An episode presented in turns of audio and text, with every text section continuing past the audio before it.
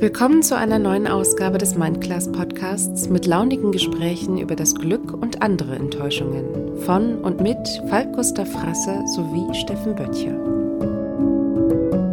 Also ich bin wirklich tiefenentspannt. Mein Ruhepuls liegt so kurz vorm Todsein irgendwie. Also wirklich, ich habe, äh, wenn ich meinen Ruhepuls messe, dann, dann sind wir hier bei 45 irgendwo. Also ich bin schon wirklich so knapp, knapp vor äh, keine, keine Lebensleistung mehr.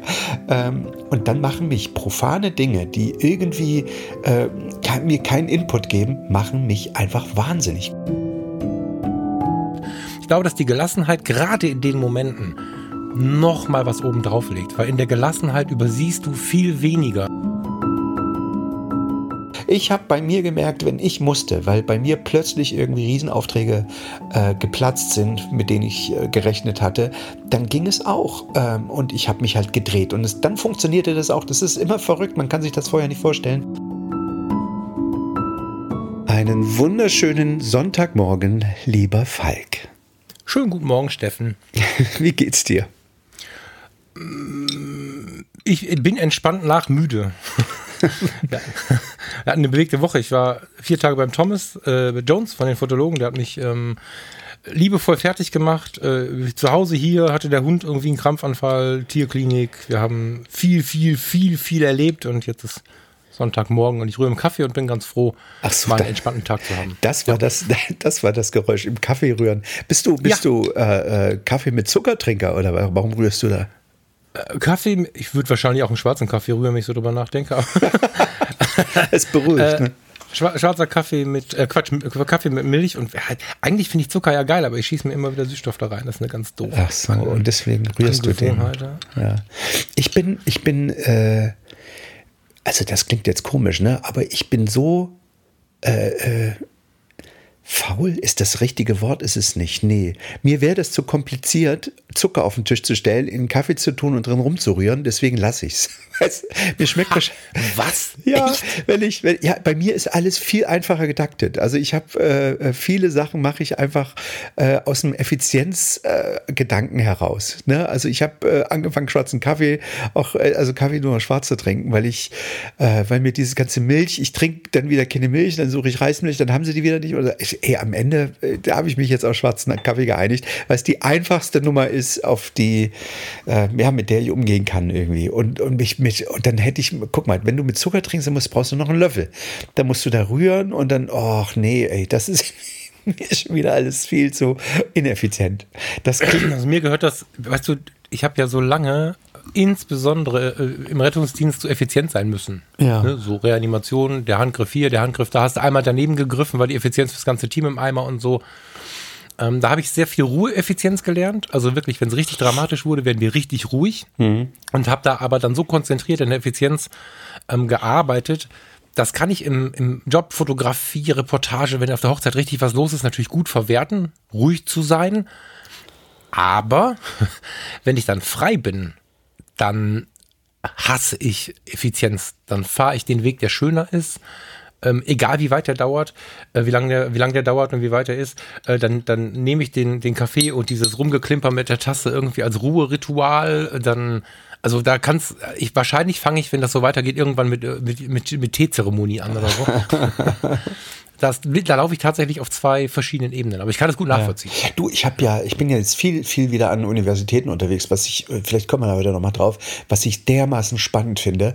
Ähm, und mhm. da ist das manchmal morgens, ich treffe mich ja immer dann morgens mit den Professoren oder mit den Studenten und bevor da alle ihre Tasse gefunden haben, inklusive Milch, Zucker und Löffel, da gehen schon mal so zehn Minuten ins Land, wenn die dann über die Flure schlürfen und, genau, super. Äh, und dann denke ich, alter Schwede, Ey, dann trink doch einfach mit Schwarz. Dann trink doch einfach Schwarz. Dann hast du zehn Minuten äh, äh gewonnen.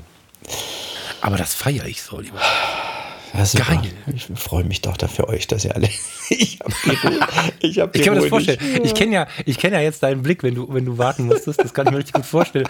Wie alle so auf dem Amt, ne, um mich herum. Ich gucke gerade ja. so Farina grinsen. Alle arbeiten sehr bei der Stadt. Ja. Und da kommen sie dann morgens rein, erstmal ja. Kaffee, äh, bisschen spülen, weil es ist irgendwie liegen geblieben und dann so nach 20 Minuten sitzen die am Tisch und so. Da würdest du wahrscheinlich dann vor sich hingrummeln. Mir hat, ich habe jetzt wieder, wieder ein paar Tipps gekriegt und ein paar Apps, äh, um mal meditieren meditieren, also damit ich mal endlich mit der Meditation anfange, weil viele Leute sagen, meditiere doch mal, das bringt dich runter. Ich bin ja tiefenentspannt. Ich bin ja, ich, weißt du, aber dazu zu hören, wenn so ein Typ langsam redet, da werde ich wahnsinnig. Da geht das schon los. Und ich denke, oh nee, lass mal, komm. In der also Zeit, ich, in der Zeit, wie der mir das jetzt alles erzählt, könnte ich jetzt einen geilen Artikel lesen oder sowas. Ich denke ja, sogar, ja. weißt du, ich bin so im Moment gerade auch, was politisch so abgeht. Ich bin gerade sogar am überlegen, ob ich nicht nochmal irgendwie Politik studieren sollte im, im Fernstudium, um das alles geiler, geiler einsortieren zu können. Ähm, und da denke ich, okay, wo nehme ich die Zeit her? Und dann gucke ich wieder, wo ich noch effizienter sein kann, um, um das vielleicht nochmal in die Reihe zu kriegen oder sowas. Weißt du, ich habe neulich, neulich, vor vier Tagen, ich kriege jetzt die Tage nicht zurecht, war ich ähm, aus Versehen mit auf so einem äh, Wedding-Meetup in, in Stuttgart. Aus Versehen, weil Thomas musste halt da unbedingt hin und ich bin mitgekommen. Am Ende war es richtig cool. Ich habe vorher halt gedacht, hm, was mache ich da, kenne ich keinen. Doch, kannte ich die Hälfte, wusste ich nur vorher nicht. und ähm, war eine richtig gute Zeit, was da spannend war. Ähm, also ich kannte die jetzt, ich kannte die vom Sehen aus Social Media, ne? ich kannte die nicht persönlich. Und äh, ich bin dreimal angesprochen worden, ähm, wann ich denn jetzt mal auf Texel einen Workshop mache, um mal den Leuten zu zeigen, wie man runterkommt und wie man, wie man in so einer in so einer nebligen Oktoberzeit wirklich zu sich findet, weil ich da ja so viel von erzählt habe. Und ich denke, ey, dreimal in Stuttgart angequatscht, drei, vier E-Mails liegen hier auch. Ist vielleicht ein bisschen knapp, aber vielleicht sollte ich das auch noch machen. Und weißt du, wer der Erste wäre, den ich einladen würde? Nee. Hm. Ja, du. So. weil, weil ich, weil ich, oder vielleicht kannst du auch mitmachen, keine Ahnung. Ich finde, weil ich dein größter in Patient vielen, bin. vielen, vielen, vielen Punkten hast du ja nur den Namen auch mit in den Podcast gebracht, weil du natürlich ähm, damit eine riesige Erfahrung hast. Aber was ich wirklich spannend finde, ist, die Ungeduld in dir. Ja. Die ist sicherlich viel wert. Die kann mir zum Beispiel wahrscheinlich an der einen oder anderen Stelle auch gut in den Hintern treten. Deswegen möchte ich sie um Himmels Willen nicht ähm, verteufeln. Ne? Also es mhm. ist so, dass unruhige Menschen, ähm, das klingt jetzt doof, du weißt, glaube ich, wie ich das meine und der Hörer mhm. auch, mhm. mir in manchmal zu viel Ruhe echt gerade jetzt in so Zeiten wie jetzt in die Bewegung helfen. Aber wenn, wenn, wenn dann so Punkte sind, wo ich dann auch denke, oh, mal meditieren, lieber Steffen oder so, da, da, da, da würde ich das Ding gerne mal so ein bisschen umdrehen auf der Erfahrungsskala und sagen, du kommst jetzt mal mit und äh, setz dich jetzt mal irgendwie dahin und jetzt versuchen wir mal zusammen Geduld zu haben. Ja, Na, ich, weil ich das ganz spannend finde. Das habe ich lange ja. nicht gehabt. Ich kann das nachvollziehen, weil ich genau aus deiner aus dieser Welt komme. Ungeduldig ja. sein, was soll ich denn jetzt hier? Ich muss doch was Na, ich anderes. Bin, was, ich bin, ich kenne das. Ja, aber bei mir ist es wirklich, also äh, ich bin ja mit Ungeduld geboren und ähm, ich bin also ich bin wirklich tiefenentspannt. Mein Ruhepuls liegt so kurz vorm Todsein irgendwie. Also wirklich, ich habe, äh, wenn ich meinen Ruhepuls messe, dann, dann sind wir hier bei 45 irgendwo. Also ich bin schon wirklich so knapp, knapp vor äh, keine, keine Lebensleistung mehr. Ähm, aber ich bin so unglaublich neugierig und wissbegierig und äh, ich nutze jede scheißfreie Minute, irgendwas zu lesen und irgendwas rein zu, mir reinzusaugen. Und dann machen mich profane Dinge, die irgendwie äh, mir keinen Input Input geben, machen mich einfach wahnsinnig, komplett wahnsinnig. Also ähm, daher kommt meine Ungeduld, weißt du? Und ich bin mhm. äh, äh, da so ein bisschen der rauchende Lungenchirurg. Auf der einen Seite erzähle ich, Leute, entspannt euch doch mal alle. Und äh, auf der anderen Seite bin ich natürlich so effizienzgetrieben ähm, und ungeduldig. Aber ich habe jetzt äh, auch viele ähm, na, viele kleine Tools über den Tag, die mich äh, effizienter. Ich habe zum Beispiel gemerkt, dass dieses zwischendurch ins Handy geglotze ineffizient ist, sondern dass es lieber, also dass es effizienter ist, ähm, sich lieber zehn Minuten Zeit zu nehmen, um alle WhatsApp schnell zu beantworten, Ding wieder mhm. auszumachen und dich auf das zu konzentrieren auf das zu konzentrieren, was direkt vor dir ist. Ähm, wenn du mhm. da mal die Zeit Mist. Das ist auch beim Autofahren. Es ist effizienter, 140 zu fahren statt 180, weil du A bei 180 mehr Sprit verbrauchst und dann wieder an der Tankstelle hängst, ähm, auch viel kaputter bist hinterher und dann dich wieder ausruhen musst, ähm, als wenn du einfach entspannt 130, 140 fährst und so. Also, hm. wenn man sich das mal über den Tag, in diese Art der Effizienz lebe ich natürlich auch so ein bisschen, ähm, aber wie gesagt, ich bin da auch äh, der rauchende Lungenchirurg. Also. Ich, was ich halt, was ich, was ich halt, warum ich halt so ein bisschen an die rumschütteln möchte, ich meine, vielleicht haben wir ein paar Jahre Zeit, gucken wir mal, ist halt, dass die große Gefahr ist, dass, ich kenne das alles von mir, sonst würde ich gar nicht da so, so hochtrabend drüber reden. Die große Gefahr dabei ist, wenn man, die, wie hast du es gerade genannt? Ah je, wie hast du es gerade genannt, was nicht wichtig ist? Warte, ähm, profane Dinge. Ja. Es ist unfassbar schwer, finde ich, die profanen Dinge von den, von den wertvollen Dingen zu unterscheiden, weil es liegt so nah auf der Hand, wie es ist. Und dabei geht aber so viel durch, was eben gar nicht so profan ist, wie es erscheint, dass die Gefahr da groß ist, wie ich finde, dass man so ein bisschen hektisch durch den Raum rennt und vielleicht auch mal das Gegenüber gar nicht wahrnimmt. Weißt mhm. du, dass man also das Gefühl hat, ähm, selbst das Gegenüber ist gar nicht so spannend und der andere denkt, der interessiert sich nicht für mich und das habe ich immer mal wieder, das ist jetzt ein paar Jahre her schon, äh, im Rettungsdienst, als ich da so ein bisschen anfing mit diversen Fortbildungen, so ein bisschen so ein so ein bisschen den, das ist, das ist eher der, weißt du, also so Star-Faktor ist total bescheuert, aber innerhalb dieser kleinen kommunalen Größe ähm, hatte ich dann so langsam den, der die Dinge kann. Und da hatte ich so eine Phase kurz. Und ähm, ich habe da sehr stark erlebt, dass ich selber irgendwann gar nicht mehr wusste, was, wo ich jetzt hingucken soll. Und danach, irgendwann Jahre später, habe ich das verbunden mit der Suche nach der inneren Ruhe. Und als das dann verbunden war, kann, konnte die Bahn zu spät kommen konnte also das ist so krass, was das mit dir macht. Also ich will jetzt nicht väterlich klingen, nicht, dass du mich vielleicht verstehst, ne? Mhm. Aber wenn du wirklich nicht mehr denkst, oh Gott, was könnte ich jetzt alles erleben, sondern wenn du einfach nur da sitzt und sagst, okay, das ist jetzt der Moment, den genieße ich total. Auch wenn du vielleicht jetzt noch gar nicht weißt, was denn das Nicht-Profane an diesem Moment ist. Ich kann den Wunsch verstehen, aber so ein bisschen mehr in die Richtung würde ich dich gerne schieben. Ich habe da jetzt keine Lösung für, aber mhm. ähm, wenn du mal merkst, dass ich an dir ziehe, dann wird es wahrscheinlich an, diesen, an diesem Wunsch liegen. Ja, das liegt auch so ein bisschen daran, also ich sitze ja nun momentan äh, durch diese Uni-Geschichte so wahnsinnig viel im Auto, also sieben, acht Stunden teilweise nach Darmstadt runterfahren. Möchtest du noch mal, noch mal kurz zusammenfassen, diese Uni-Geschichte für den Ersthörer oder den, der länger nicht reingehört hat? Ähm, ja, ich äh, arbeite für ein Projekt, das heißt Hessenschaft Wissen und mhm. ähm, ich besuche dort Universitäten, Hochschulen des Landes Hessen, um die kleinen verrückten Geschichten hinter den Kulissen so ein bisschen äh, ähm, zu beleuchten. Und zwar ähm, ist, ist in Hessen ein unglaublich, gibt es unglaublich viele spannende ähm, Studiengänge, unglaublich viele spannende Universitäten, Hochschulen überhaupt. Und äh, das ist Teil der Öffentlichkeitsarbeit so ein Stück weit, um natürlich auch äh, Studierende für das Land Hessen zu begeistern, ähm, aber auch, ähm, um die vielleicht ein bisschen zu vernetzen. Manchmal weiß man ja gar nicht, was man alles studieren kann und die, die, dann studieren welche und die wissen nicht, dass es auf demselben Campus irgendwie in einem anderen Fachbereich äh, etwas gibt, womit man, äh, was sich ergänzt und sowas. Und mhm. ähm, ich, treffe mich mit Professoren, mit Studierenden, ich äh, gehe rein, ich hatte in einer der letzten Sendungen, glaube ich, das schon mal angedeutet, da war ich neulich in Marburg, da versucht man gerade DNA als, als Datenträger äh, zu, zu, mhm. Zu äh, zu, zu, schaffen. Das heißt also, man kodiert äh, Daten äh, in eine DNA und synthetisiert die in Bakterien. Ähm, mhm. Das ist wahnsinnig spannend, weil, ach, das sind lauter so kleine Geschichten, da könnte ich schon wieder eine ganze Stunde drüber reden. Ähm, das mache ich halt den ganzen Tag. Da habe ich eine ganze, äh, ja, einen ganzen Schwanz an Reportagen, äh, Möglichkeiten zur Verfügung gestellt gekriegt. Ich recherchiere die selber. Das heißt also, wir sitzen hier am Telefon, äh, hören, lesen, äh, die ganze Zeit irgendwo, äh, wo, wo gibt es spannende Ansätze, wo könnte man mal ran? Und dann fahre ich dann in der Tat, rufe ich an und fahre in der Tat dann dorthin und unterhalte mich mit den Leuten, nehme das immer alles auf und schreibe dann hinterher dreiteilige Artikel und mache eine Fotoreportage darüber, die dann auf hessen-schaft-wissen.de ähm, veröffentlicht werden. So das mal im Groben. Und äh, deswegen bin ich eigentlich fast jede Woche einmal in Hessen unterwegs und ähm, sitze natürlich lange im Auto und denke dann auch äh, viel drüber nach. Ich muss mich natürlich auch in diese Themenbereiche dann eindenken. Ne? Also wenn es jetzt darum geht, ähm, Bleiben wir mal bei dem DNA-Speicherbeispiel. Dann mhm. auf dem Weg dorthin äh, ziehe ich mir dann einen Haufen äh, äh Wissen rein. Also äh, äh, es gibt so einen äh, schönen Podcast, der heißt Hörsaal.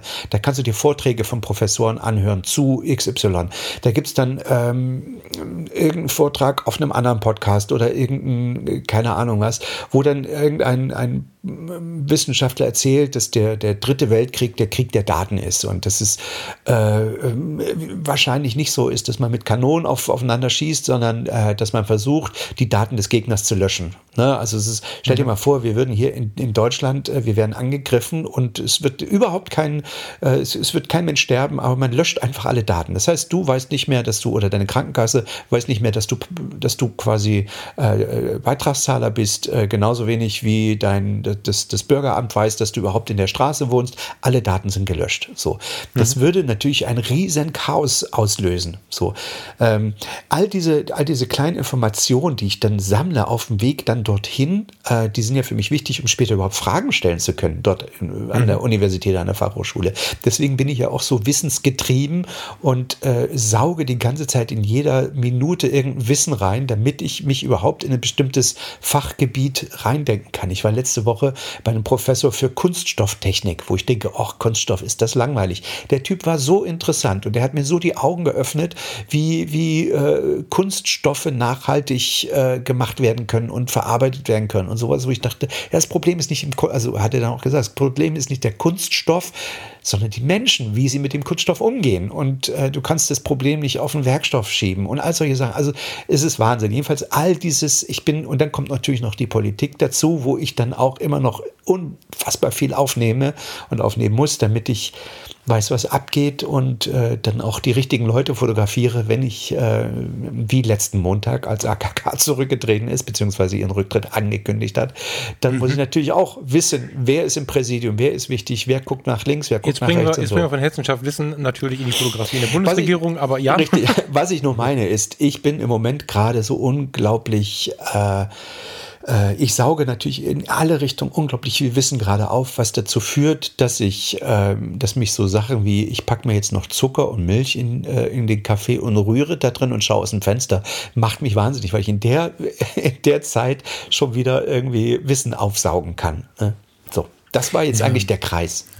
Deswegen kann ich verstehen, ich so in mir kommt gerade. direkt, sträubt sich was, aber das müssen wir mal später irgendwie in einer anderen Episode machen. Sträub dich doch mal. Erzähl da mal.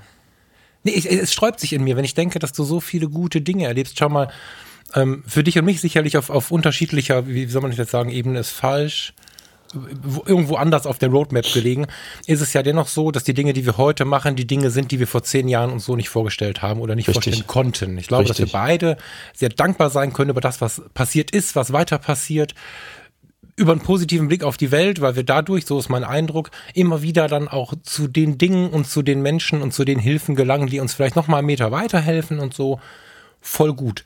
Aber umso mehr das wird, umso mehr glaube ich fest, tut es wirklich gut, diesen Moment mit dem Blick aus dem Fenster zu bekommen und dem Zucker im Kaffee und so und vielleicht mit dem Zucker im Kaffee kleine, viele kleine solche Momente zu bekommen, um aus dieser un bändigen Ungeduld rauszukommen. Weil ich ja. glaube, dass die Gelassenheit, vielleicht sagst du irgendwann, vielleicht sprichst du, vielleicht rufst du mich irgendwann an und kommst mir mit der Gelassenheit.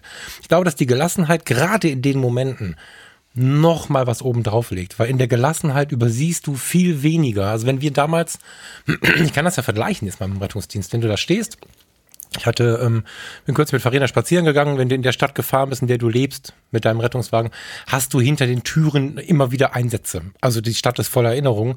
Und wir hatten einen Anfang 30-jährigen jungen Mann, der tatsächlich tot umgefallen ist. Muss man mal so ganz platt, ich muss jetzt nicht medizinisch werden, nicht zu medizinisch werden. Und wir kamen quasi zur Reanimation, zum Hausbesuch mit dem Rettungswagen und dann kommst du rein und dann machst du vielleicht auf der Anfahrt noch so einen Witz über einen Hausbesuch. Wenn du zu der Tür reinkommst und da liegt ein 30-Jähriger, der nicht mehr atmet, ist das nicht witzig.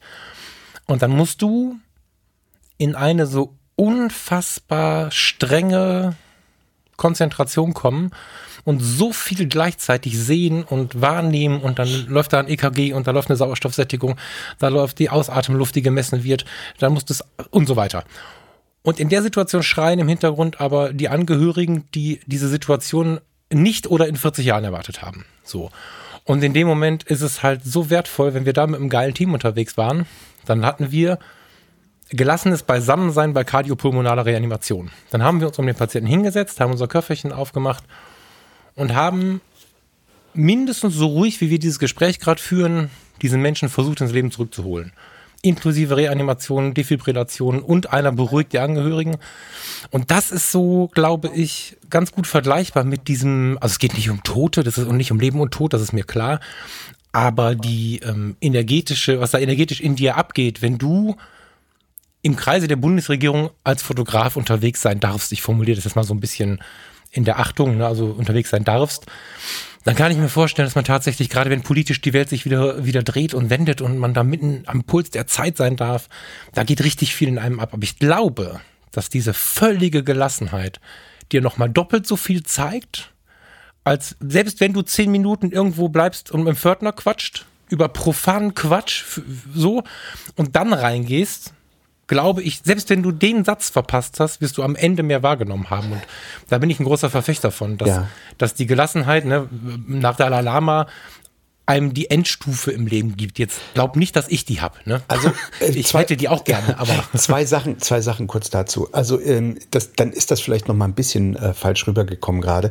Wenn ich dann da an der Uni bin oder in der Politik, dann bin ich die Gelassenheit vor dem Herrn und dann rede ich mit dem Pförtner, auch dann habe ich auch mal mein Schwätzchen, dann rede ich mit den Professoren auch mal nicht um das Thema, aber da bin ich, da, da habe ich so eine Ruhe, weil ich dann dort bin und endlich all das äh, fragen kann, was noch äh, für für mich offen ist sozusagen.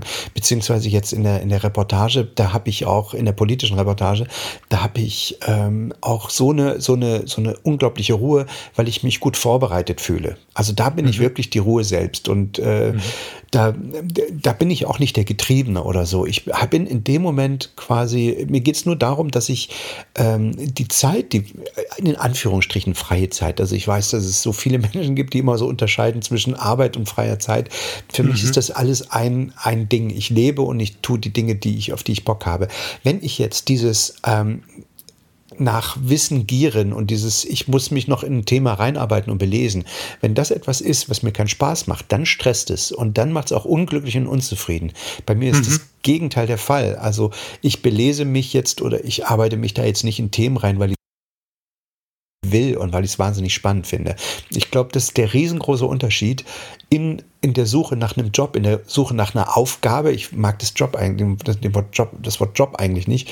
In der Suche nach einer Aufgabe.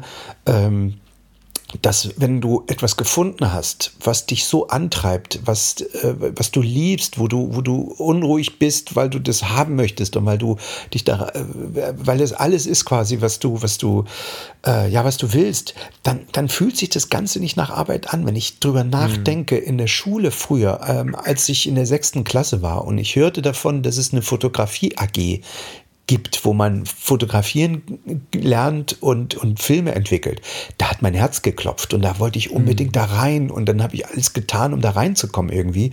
Ähm, wenn ich heute darüber nachdenke, warum ich dann damals nicht dabei geblieben bin, sondern erst noch 20 andere Wege gegangen bin im Job, dann ärgert mich das jetzt fast im Nachhinein. Ich meine, ich bin ja, ich, ich bereue nichts, was ich getan habe, aber ich denke manchmal, oh, hättest du damals, hätte irgendeiner dir mal gesagt, Junge, wenn dein Herz klopft, wenn du über Fotografie nachdenkst, dann ist das möglicherweise dein Weg. Dann ist es möglicherweise genau das, was du machen solltest. Hat mir aber damals keiner. Deswegen ähm, habe ich ja auch immer, äh, wenn wir beide uns unterhalten, sage ich zu dir, Jung, ich weiß nicht, ob die Reklamationsabteilung im Einzelhandel so das Richtige für dich ist. Ob du da wirklich brennst und ob da wirklich dein, deine Augen ähm, leuchten und dein Herz klopft, wenn du die, morgens zur Tür reingehst.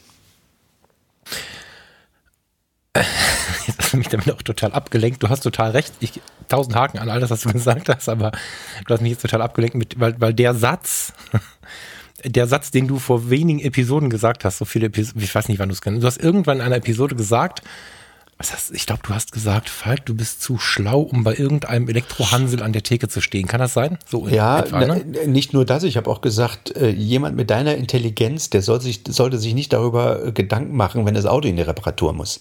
Genau. Äh, ja, aber ich, voll, können wir gleich auch gerne ein bisschen tiefer reingehen, ähm, aus Gründen. Aber diese, diese Formulierung mit dem Elektrohansel war doch Elektrohansel, ne? Das, ich würde niemals sowas Abwertendes sagen, Elektrohansel. Nein, das kommt doch, nicht von ich, mir. Ich bin mir relativ sicher, dass du bei irgendeinem so einem Elektrohansel gesagt hast.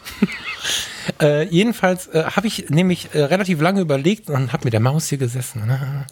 Klick und klick und soll ich es rausschneiden oder nicht? Ich habe es nicht rausgeschnitten ähm, wie ich hörte, ist es einer der Gründe, warum ähm, wir jetzt getrennte Wege gegangen sind. Dieser wir Satz. Beide das ist, ja. Wie, wir beide gehen getrennte Wege? Nein. Nee, wir beide bleiben bitte zusammen. Nein, nein, ich, ja. ich bin, ähm, du weißt das schon, der Hörer weiß das, weiß das in Teilen, weil ich es angeteasert habe bei den Fotologen. Ich bin ab 2020 voll selbstständig. Ja. So. Und ähm, wir haben uns da um die Weihnachtszeit etwas auseinander dividiert, also mein letzter Arbeitgeber und ich da gab es so ein paar gar nicht so vordergründige, also ich habe es gar nicht kommen sehen, aber es gab halt ein paar äh, Diskussionen um pro Internet oder gegen Internet und da ich ja mindestens drei Podcasts habe, bin ich ja ganz offensichtlich ziemlich pro Internet, während der stationäre Einzelhandel in dem Fall, in dem ich da war, mit dem Internet nicht so cool ist. Und da gab es so ein paar Differenzen. Ich habe die gar nicht richtig bemerkt, aber mir wurde kürzlich zugetragen, dass ähm, ein äh, Grund für die sinkende Begeisterung meiner Person so ein Podcast war, in dem irgendwer von so einem Elektrohansel gesprochen hat und dass, man, dass ich da nicht hingehöre. Das ist tatsächlich einer der Gründe. Ähm, ich, einer, jetzt bin ich ja. schuld, dass man dich da entlassen hat? Nein. Nein, nein, nein, nein, nein. Das würde ja auch niemand so offen sagen. Ja, also ich bin ja, ich bin ja relativ, relativ gewieft in, in, in dem, wie ich mit den Dingen umgehe und, und da ist man natürlich vorsichtig mit solchen Aussagen. Und wir haben uns, bevor das jetzt hier entlassen, das klingt jetzt sehr hart, ich, nicht zuletzt durch meine Gelassenheit übrigens, um nochmal in diese Nummer zu stechen, sind wir, glaube ich, relativ friedlich auseinander. Ich hätte jetzt irgendwie anfangen können, da den totalen Krieg zu beginnen, da bin ich überhaupt nicht der Typ für. Ähm, ich habe versucht wahrzunehmen, was jetzt da unser Problem ist und habe dann in dieser Wahrnehmung festgestellt, ich will das nicht, die wollen das nicht, wir müssen es jetzt irgendwie so lassen, wie es ist. Und ähm, daraufhin ähm, habe ich jetzt halt kein großes Drama drum gemacht. Aber in vertraulichem Gespräch neulich kam der Hinweis, dass ähm, die eine oder andere Podcast-Episode äh, mit dem einen oder anderen Kommentar an die Chefs weitergeleitet wurde von irgendwelchen Leuten, die zuhören. So. Tja, das siehst du mal, muss mal ein bisschen aufpassen, was du hier erzählst. nee, gar nicht. Ich habe es ja bewusst auch nicht rausgeschnitten, weil, weil ja. ich, ich habe immer schon gesagt, das, was ich im Podcast sage oder nicht an meinem Gegenüber bestreite, möchte ich auf dem Marktplatz sagen können, möchte ich meinem Chef mhm. gegenüber sagen können. Ich möchte mich nicht zensieren. Also wenn ein Arbeitgeber meint, er müsste, er wäre irgendwie von irgendwas nicht begeistert, kann er mit mir reden. Hat wobei, nicht, ich jetzt, wobei ich jetzt äh, hier in unserer Sendung niemals das Gefühl hatte, dass du schlecht über deine Arbeit gesprochen hast. Im Gegenteil. Nee, also nee, ich hatte ich auch immer das, das Gefühl, dass äh, wenn ich mal ein Problem hätte mit meinem Gerät, was ich mir im Elektronik-Einzelhandel gekauft habe und äh, sowas wie den Falk vor mir habe, der mich dann äh, betreut, dann, dann hätte ich mich wahnsinnig, dann wäre ich wahnsinnig glücklich drüber gewesen. Wie auch immer, lieber Falk, ich begrüße das natürlich sehr, auch wenn, wenn gleich natürlich der Zeitpunkt natürlich Januar unvorbereitet in die mhm. Selbstständigkeit äh, ziemlich, äh, sagen wir mal, ein, ein scheiß Timing ist. Aber wahrscheinlich kriegst mhm. du jetzt auch erstmal ähm, irgendwie Arbeitslosengeld, bereitest eine Selbstständigkeit vor. Und äh, ich bin mir ziemlich sicher. Also ich, ich glaube immer, dass alles aus Gründen passiert. Und du bist jetzt in der Phase, äh, auch in einem Alter, wo du, wo du eine, eine gute, einen guten Start setzen kannst für dich. Du hast jetzt diese Podcasts, die Leute kennen dich so ein bisschen. Ähm, und Fotografie, ich gehe mal davon aus, dass du in die Fotografie gehst, äh, ist ja nicht nur das bloße Bild, sondern auch immer ein ganz, ganz ganz großer Sympathiefaktor. Das ist eine Sache, die die Leute wahnsinnig unterschätzen. Die mhm. glauben immer, wenn du gut fotografieren kannst, dann wirst du gut gebucht. Das Gegenteil ist der Fall. Ich kenne unglaublich viele geile Fotografen, die wirklich Hammerbilder machen, die nicht über die Runden kommen. Und ich kenne richtige, ich kenne Fotografen, die, deren Fotos mich komplett langweilen, äh, die richtig gut gebucht sind. Mhm. Und ähm, das hat äh, in den seltensten Fällen, äh, würde ich sagen, das Foto ist ausschlaggebend darüber, ob du für, für deinen Erfolg Erfolg. Ähm, es ist eine Mischung. Das Foto muss geil sein, du musst aber auch irgendwie in deiner Art mit dem Kunden, äh, dem Kunden immer ein gutes Gefühl geben. Und da sehe ich dich in der Tat ganz weit vorne. Ja, vielen Dank. Die Zeit ist tatsächlich bescheiden, aber ähm, dem muss ich mich jetzt einfach stellen. Ich meine, es ist halt so, ähm, wenn das Vorgehalt nicht astronomisch war, ich habe ja in der Nebenselbstständigkeit halt irgendwie so das eine oder andere gemacht, aber das Gehalt an sich ist ja der der Faktor, nach dem sowohl das ALG 1, also das Arbeitslosengeld berechnet wird, als auch jetzt nach Beantragung, ähm, wenn die Episode draußen ist, habe ich es gerade beantragt oder bin kurz davor irgendwie so, Beantragung der, der, des, äh, wie heißt das jetzt, Gründungszuschusses, ja. ist es halt so, dass du dieses, dieses ALG 1 für sechs Monate bekommst, aber nach sechs Monaten, also diese sechs Monate aber nicht irgendwie dich bewerben musst, sondern du hast deine Ruhe, dein Business aufzubauen. Danach fällt es weg und du bekommst noch 300 Euro für die Krankenkasse. Ist also ein relativ kurzer Zeitraum. Ja, wir Fotografen, gerade am Anfang des Jahres ist das schwer, da hast du schon recht. Und ähm, ja, ich muss das Jahr jetzt ziemlich spannend. Indiana Johnson haben wir uns so ein bisschen mit dem Thomas ein Begriff, aber, wenn wir irgendwas ja, basteln müssen, so, aber das wird schon irgendwie ich, gehen. Ich glaube, ich glaube, das ist der ein, also aus meiner Sicht muss ich sagen, dass das der einzige Weg ist, äh, wo du genug Energie aufbringst, ähm, um, damit es funktioniert. Also mhm. ich, ich mhm. glaube, dass wenn du, wenn du äh, weich gebettet bist, dass es äh, wahnsinnig lange dauert, bis du ein Business zum Laufen kriegst. Wenn du mhm. musst, weil es nicht anders geht und du jetzt auch, ich gehe mal davon aus, weil wir so ein bisschen uns ja auch kennen, keine Eltern hast, die dich mit Geld jeden Monat überhäufen, mhm. ähm, damit du weich fällst, wirst du dich mhm. irgendwie drehen müssen. Farina scheint mir jetzt auch nicht eine riesen, äh, äh, äh eine riesen Häuserkette zu besitzen. wo jeden Monat ein Haufen, Haufen Mieteinnahmen reinkommen. Ähm, insofern denke ich, äh, es ist genau richtig. Du bist jetzt äh, umzingelt von, von Leuten, die dich coachen, die dich, die dir beim Fotografieren äh, auch nochmal den letzten Schliff vielleicht geben können. Ich finde, dass du, dass du mit dein, also mit deiner mentalen Stärke im Moment ähm, sehr, eine sehr große Kompetenz ausstrahlst. Die finde ich extrem wichtig, viel wichtiger fast als das Foto. Ähm, und ich glaube, dass das auch der Druck, der Druck, den du jetzt gerade dadurch hast, dass du unvorbereitet da reingehst, ähm, extrem wichtig ist auch dafür, um äh, ja, um da was zu reisen dieses Jahr. Du musst halt. Und wenn du musst, ich habe bei mir gemerkt, wenn ich musste, weil bei mir plötzlich irgendwie Riesenaufträge äh, geplatzt sind, mit denen ich äh, gerechnet hatte, dann ging es auch. Ähm, und ich habe mhm. mich halt gedreht. Und es, dann funktionierte das auch. Das ist immer verrückt. Man kann sich das vorher nicht vorstellen. Ähm, aber ich bin mir ziemlich sicher, wenn du dich bewegst, dann wird sich was bewegen. Herr Kern macht den Ton.com. Das ist die Webseite von Marco Kern, unserem lieben Partner in Sachen Post-Production. Er hat auch diese Episode des Mindclass Podcast für uns verarztet und wir danken ihm für seine Geduld, denn ab und zu fällt dann doch mal die Tasse Kaffee um, das Tier gähnt oder die Freundin betritt den Raum.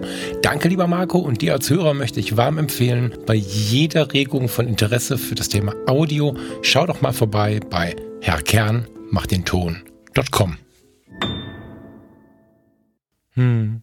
Ja, ich, ich hoffe, dass das so sein wird. Ich, was, ich, was ich jetzt gerade feststelle und immer wieder ganz schön finde, ich weiß nicht, ob du den, den Satz, hat der Thomas den Satz von dir, kennst du ihn vom Thomas? Das ist so ein Ding, was gerade so ein bisschen auch die Runde macht, diese Nummer mit, wenn du mit der Faust, mit der geschlossenen Faust durchs Leben gehst. Ich glaube, der ist von dir, oder?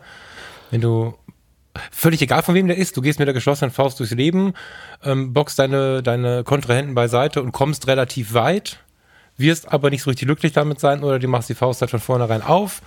Dann kannst du den Sachen, den Leuten Sachen geben und Sachen geben, brauchst vielleicht ein bisschen länger, aber irgendwann legen sie dir auch Sachen wieder rein in die Hand. Und ähm, diese, diese positive Denkweise auf die Menschen, die, die versuche ich ja echt seit einigen Jahren zu leben. Und was jetzt gerade wirklich faszinierend ist, also äh, du, du hast mich natürlich auch mit angestachelt, ja, auch mit so einem Elektrohandelsspruch, das muss man einfach mal sagen. Ne? Und dann habe ich ein, ein tolles Umfeld, was, was mir in dem Feld einfach wirklich hilft. Also ich habe den Sascha als einen meiner längsten Freunde, der mich wirklich nach Kräften unterstützt. Ich habe ähm, äh, dich, ich habe den Thomas, der mich jetzt vier Tage lang durch den Businessplan geprügelt hat. Noch ist er nicht fertig, aber zumindest habe ich jetzt mal die Eckpfeiler verstanden und wirklich Unternehmensideen. Ich habe den Michael Umuri Kirchner, der ja sonst als, als Coach für teuer Geld zu buchen ist, der mir als Freund zur Seite steht. Also ich habe da wirklich ganz rührende Kontakte und das eben aufs Leben bezogen so zu erleben gerade, das ist, das ist traumhaft. Ja. Ich weiß noch nicht, wo es hingeht. Das erste Jahr wird schlimm. ah, wirklich schlimm. Es wird schlimm werden, aber da, im, im, nächsten Jahr werde ich halt das Na, Ganze mal, feiern. Ich meine, das ist ja. natürlich, das ehrt dich natürlich, dass du von vornherein sagst, dass das erstes Jahr schlimm wird. Ich muss sagen, mein erstes Jahr war geil, weil ich, äh, äh, bei mir lief das damals so, dass ich, äh, ich weiß nicht, inwiefern mich Leute oder meine Historie kennen. Ich hatte, ähm, ich war in einem Burnout und äh, irgendein Freund fragte mich, ob ich äh, für ihn meine Hochzeit fotografieren kann. Seine mhm. Hochzeit, weil ich ja so eine tolle Kamera hätte. Was ich dann getan habe und weil ich keine Ahnung hatte davon und äh, auch diese Hochzeit völlig anders fotografiert hat, als man es von mir erwartet hatte, weil ich war irgendwie so halb analog, halb digital, irgendwie schwarz-weiß und ich habe gar nicht so sehr das Brautpaar im Fokus gehabt, mehr die Gäste und äh, die Fotos waren alle irgendwie für sich so kleine, so kleine äh, Inseln ähm, und das, das, das, war, das war auf einmal explodierte das. Ich bekam wirklich vom ersten zum zweiten Jahr 30 Hochzeiten. Das war hm. unfassbar. Und hm. durch die Hochzeiten wieder Familienreportagen und und und. Also es kann plötzlich ganz schnell gehen. Ähm, das, ja, das, das, es ist ja auch so, dass dieses, dieses, du musst ja, wenn du ein Leben lang angestellt warst, wirklich umdenken. Also ich merke, dass ich richtig denkbehindert bin, was meinen Kalender angeht. Ich ja. war jetzt von Dienstag äh, bis Freitag hm. whatever. Ich war ich jetzt beim Thomas, tagelang, ja. komme nach Hause und bin im Montagsmodus, weil wenn ich beim Thomas bin, bin ich das Leben vorher ja immer nur am Wochenende da gewesen. Ja. Äh, und, und solche Einfachheiten zeigen mir aber immer wieder, wie sehr denkbehindert man so ja. ist und wie sehr man in Strukturen lebt und sich von denen abschütteln muss. Guck mal, was ich zum Beispiel als Chance mir immer wieder vor Augen führen muss. Ich habe hier so ein Portfolio für Privat und für, für Businessleute, vor allen Dingen aber für die Privaten habe ich echt ein paar schöne Ideen. Jetzt Erzähl doch mal, was hast Denke du denn ganz für die... oft, ja. ja, warte ganz kurz. Jetzt ist die Denke ja ganz oft wer kauft das denn hier in Ratingen? Aber ja. äh, scheiß was drauf, ich kann ja auch nach Berlin und nach München fahren. Und gerade jetzt in der Anfangszeit, wo ich jeden Job gebrauchen kann, kann ich ja durchaus gucken, okay, äh, die Fahrzeit ist vielleicht ein bisschen kacke und vielleicht findet man einen Zwischenweg, dass man sich da auch finanziell einigt aber die, die, die, die ist ja nicht das große Problem. Ja, also wenn und, irgendwer und das ist eine Sache, in Honolulu ich, das Bild haben will, dann gebe ich ihm das. So, so, das ist auch eine Sache, ähm, die ich dir, die ich dir ein bisschen mit auf den Weg geben will. Ich habe dir eben drüber gesprochen, dass ich irgendwie, irgendwie jede, jede Woche einmal nach Hessen fahre, mhm. ähm, aber auch viel nach Berlin fahre oder nächste Woche habe ich ähm, äh, auch ein paar Businessjobs in, in Hamburg.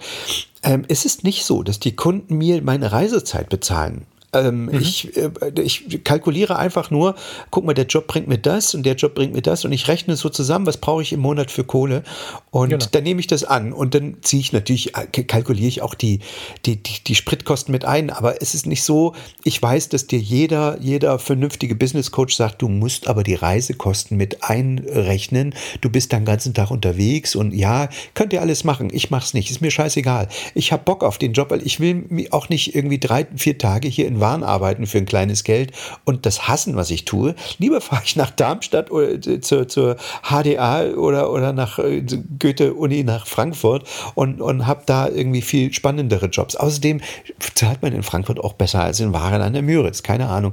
Also ähm, dieses äh, äh, diese, diese örtliche Gebundenheit, die viele Leute sich selbst, ähm, das denke ich auch mal, die sind denkbehindert, ähm, sie reduzieren sich dadurch, dass sie grundsätzlich von vornherein erstmal nur in ihrem, so wie du hast es eben auch gesagt, ich muss mal gucken, was ich hier in Ratingen mache. Denk nicht so in so klein. Du musst als Fotograf, nee, genau. kannst du 2020 eben nicht nur in Ratingen, das ist, genau. muss man auch mal sagen, das ist ein kleiner Vorort von Düsseldorf. Du musst äh, über Düsseldorf hinaus ins Ruhrgebiet, nach Hessen, überall, nach, auch nach Bayern, scheiß drauf, denken. Und äh, weil, weil die Jobs, äh, die kommen ja nicht zu dir. Die Firmen fahren ja nicht mit ihrer Werkshalle zu dir nach Ratingen und sagen, bitte fotografieren Sie mir jetzt mal bitte meine, mein, mein, Fließband hier.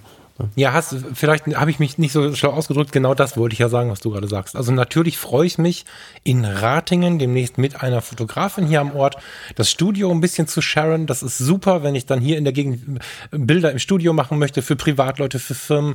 Ähm, nach meinem Portfolio ist natürlich geil, wenn ich halt rüberfahre in drei Minuten und dann kann ich da irgendwie einen Auftrag machen. Aber wenn im Ruhrgebiet ist es ja, ich fahre überall ins Ruhrgebiet und bis nach Köln, äh, weiß ich nicht, also wenn es mal eine halbe Stunde ist, ist es weit, ansonsten sind es ein paar Minuten. Ich habe natürlich eine relativ bequeme Situation örtlich, aber wenn mich jemand in München anfragt oder, oder, oder in Sachsen oder wo auch immer, dann fahre ich halt dahin. Also genau das, was du sagtest, ist auch das, was ich jetzt so vorhabe. Mhm.